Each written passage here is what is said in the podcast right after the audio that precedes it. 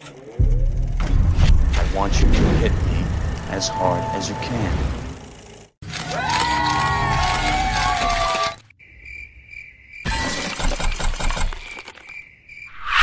Few voices in the world are as distinct as that of Guns N' Roses frontman Axl Rose. Able to hit the lowest of low notes before belting out the highest of high pitched screams. And it's freaking beautiful. He is the definition of a rock star. But not every story told of one William Bruce Rose Jr. is a good one. An often violent diva esque attitude and a public spat with his bandmates have dominated headlines for the better part of 25 years. His controversial lyrics and his controversial behavior were the bullets and sunshine to his Guns and Roses. He led one of the hardest rocking bands ever and brought a new life to that genre. Axl had the face of an angel and the voice of a demon. Now he has the face of a larger angel who's had some work done. And he still has the vocal cords of a demon, but this particular demon has been through some stuff. But all of our outward appearances change over the years. So the real question is did Axl's soul change? Is he still the rock legend we all remember? And was his appetite for destruction a little too destructive? Did Axl Rose rock too hard? And is there such a thing as rocking too hard? It's time we find out just what the f happened to Axl Rose.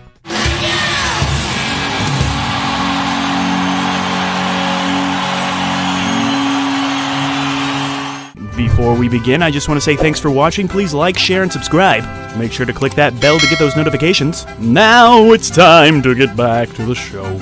But to truly understand what the f happened to Axl Rose, we must begin at the beginning, and the beginning began when he was born on his birthday, 1962, Lafayette, Indiana. He grew up in a home without rock and roll, you know, because it's the devil's music. Only church choir tunes were allowed in Axl's hellish home. His childhood was full of horrible, unspeakable abuse, which most likely led young Axl down a dark path. Rose would begin getting into trouble, being arrested over 20 times in Lafayette on charges ranging from public intoxication to battery, and would serve time in the local prison for as much as three months at a time. Authorities got so sick of seeing Axl Rose in court that they threatened to charge him as a habitual criminal, which would mean some serious jail time. So he packed up his bags and moved to LA in December of 1982. Once in LA, Rose would begin forming his musical legacy. It may seem like the bad boys of Guns N' Roses were an overnight sensation, but the truth is that Axl Rose struggled when he first arrived in the City of Angels and Devils. He would form several bands such as Axl, where he got his name from, Rapid Fire, Hollywood Rose, and LA Guns, which all failed to make an impact in the competitive Hollywood music scene. In 1985, Axl and his bandmates would form Guns N' Roses. With the iconic lineup of Axl Rose on vocals, Slash on lead guitar, Izzy Stradlin on rhythm guitar, Duff McKagan on bass, and Steven Adler on drums. Guns N' Roses would make their debut at the famed Troubadour Club before developing a dedicated fan base around the Los Angeles club scene. After signing with Geffen Records, the band would release their highly anticipated debut album, Appetite for Destruction, in July of 1987. Propelled by the hits Welcome to the Jungle, Paradise City, and Sweet Child of Mine, the album would go on to sell over 30 million copies worldwide. 18 million of which were purchased in the USA, making it still, to this day, the best selling debut album of all time in the United States. The iconic music video for Sweet Child of Mine would recently hit the record books, becoming the first music video of the 80s to hit over 1 billion views on YouTube. Sadly, in August of that year, tragedy struck when performing at the Monsters of Rock festival in England, when two fans were crushed to death, while the crowd violently danced to the song, It's So Easy. This came after Rose had stopped the show several times to calm the audience down. This tragic event would shape Rose's live performances for years to come. as he would continuously stop shows when he saw audience members getting aggressive and have them thrown out by security.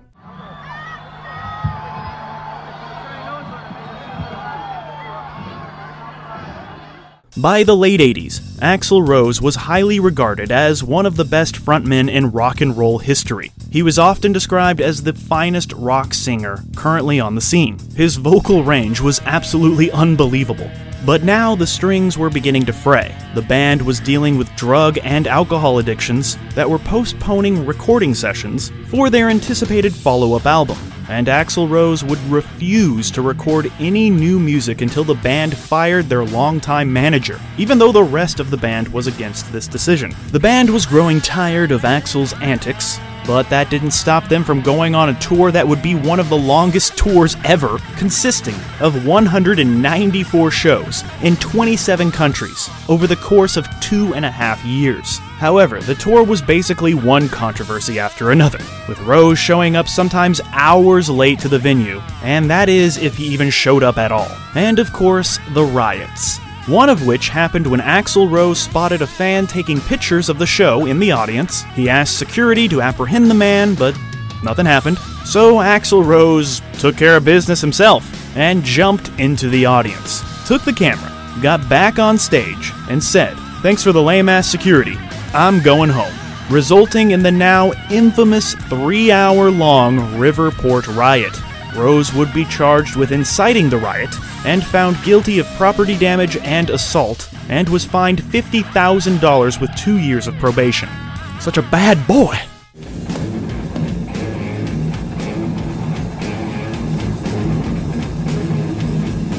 In 1991, the band would release their albums Use Your Illusions 1 and 2, which would open in the number 1 and number 2 spots on the Billboard 200 something no band has ever done before or since. Sales were strong in part because of the success of the track November Rain.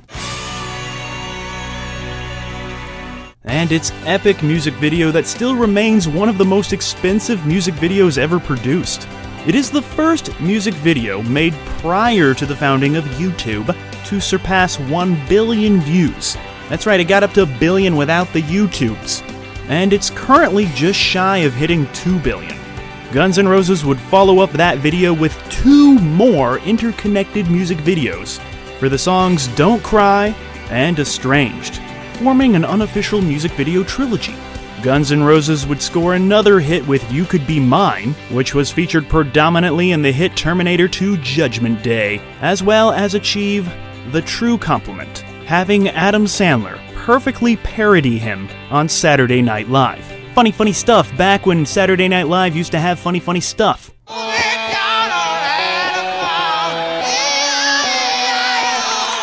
In 1993, Guns N' Roses would release the cover album, The Spaghetti Incident. The album would feature a hidden track titled Look at Your Game Girl, written by Charles Manson. Slash would say that they recorded the song in a bit of black humor, but never really thought about how offensive it would be to people. The band would go on to remove the track from the album, and they gave some money to some charities, and gave some money to the families of the victims of the Manson murders. The album, The Spaghetti Incident, would go on to be the worst selling album of the band's career, with just over 1 million copies sold to date. The dismantling of Guns N' Roses made headlines everywhere, though it didn't happen all at once. Axl Rose would leave the band in 1995 and form a new Guns N' Roses, as he retained the rights to the band's name. Yet by the late 1990s, the band had failed to release any new material or tour in several years, with Axl Rose being called the Howard Hughes of rock and roll, as he was rarely seen in public he would have a rotating lineup of musicians come to his mansion in Malibu, where he would meticulously work on his next album. An album that, as time went on, would become more myth than anything else. Axl Rose would resurface in 2001 at the Rock in Rio 3 Fest, with several new members in his band, including the legendary guitarist Buckethead. He wears a bucket on his head. Axl Rose would tell the crowd, I have no intention, and never did, of denying you all something you enjoyed.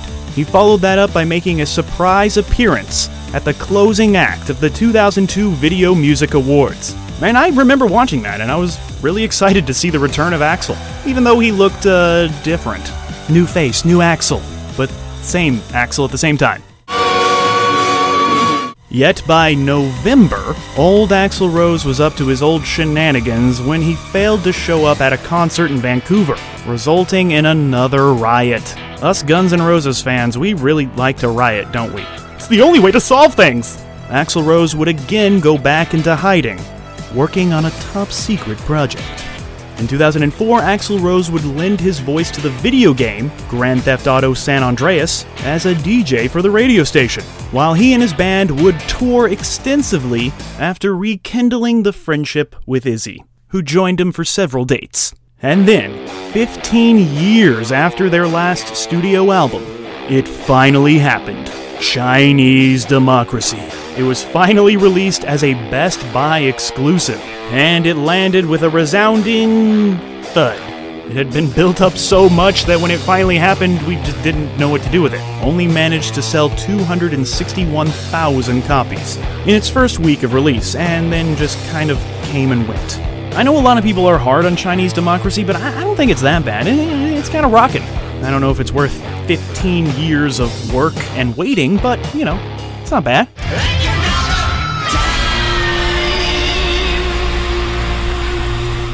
In the year 2012, Guns N' Roses would be inducted into the Rock and Roll Hall of Fame. However, Axl Rose did not attend the ceremony because he was still not on good terms with most of his bandmates. However, as time progressed, broken hearts were mended, and Axl, Slash, Duff, and Izzy, and on occasion Steven Adler, would embark on the third highest grossing tour of all time, the Not in This Lifetime Tour. It seemed like the impossible had happened. Guns N' Roses were back together, and I was fortunate enough to get myself a ticket to this legendary comeback tour, and you know what? Yeah, it rocked. I literally had the worst seats in the stadium, and I could still feel the power of Axl's voice. No, it wasn't as pitch perfect as it used to be back in the day, the good old days, but the dude was still rocking, still giving it his all and sweating through like 40 fucking t-shirts. The reunited Guns N' Roses had been touring steadily since 2016, even releasing two new tracks in 2021.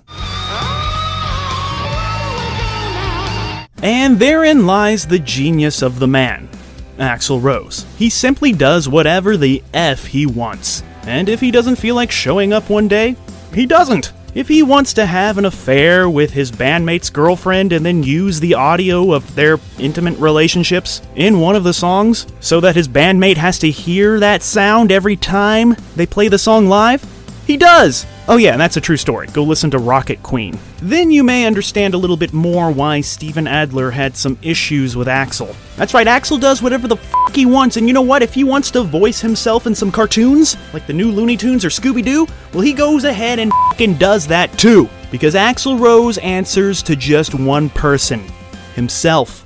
Scoob, Shag, and I became brothers over our love and respect for pie. Oh, Like deep love and deep respect.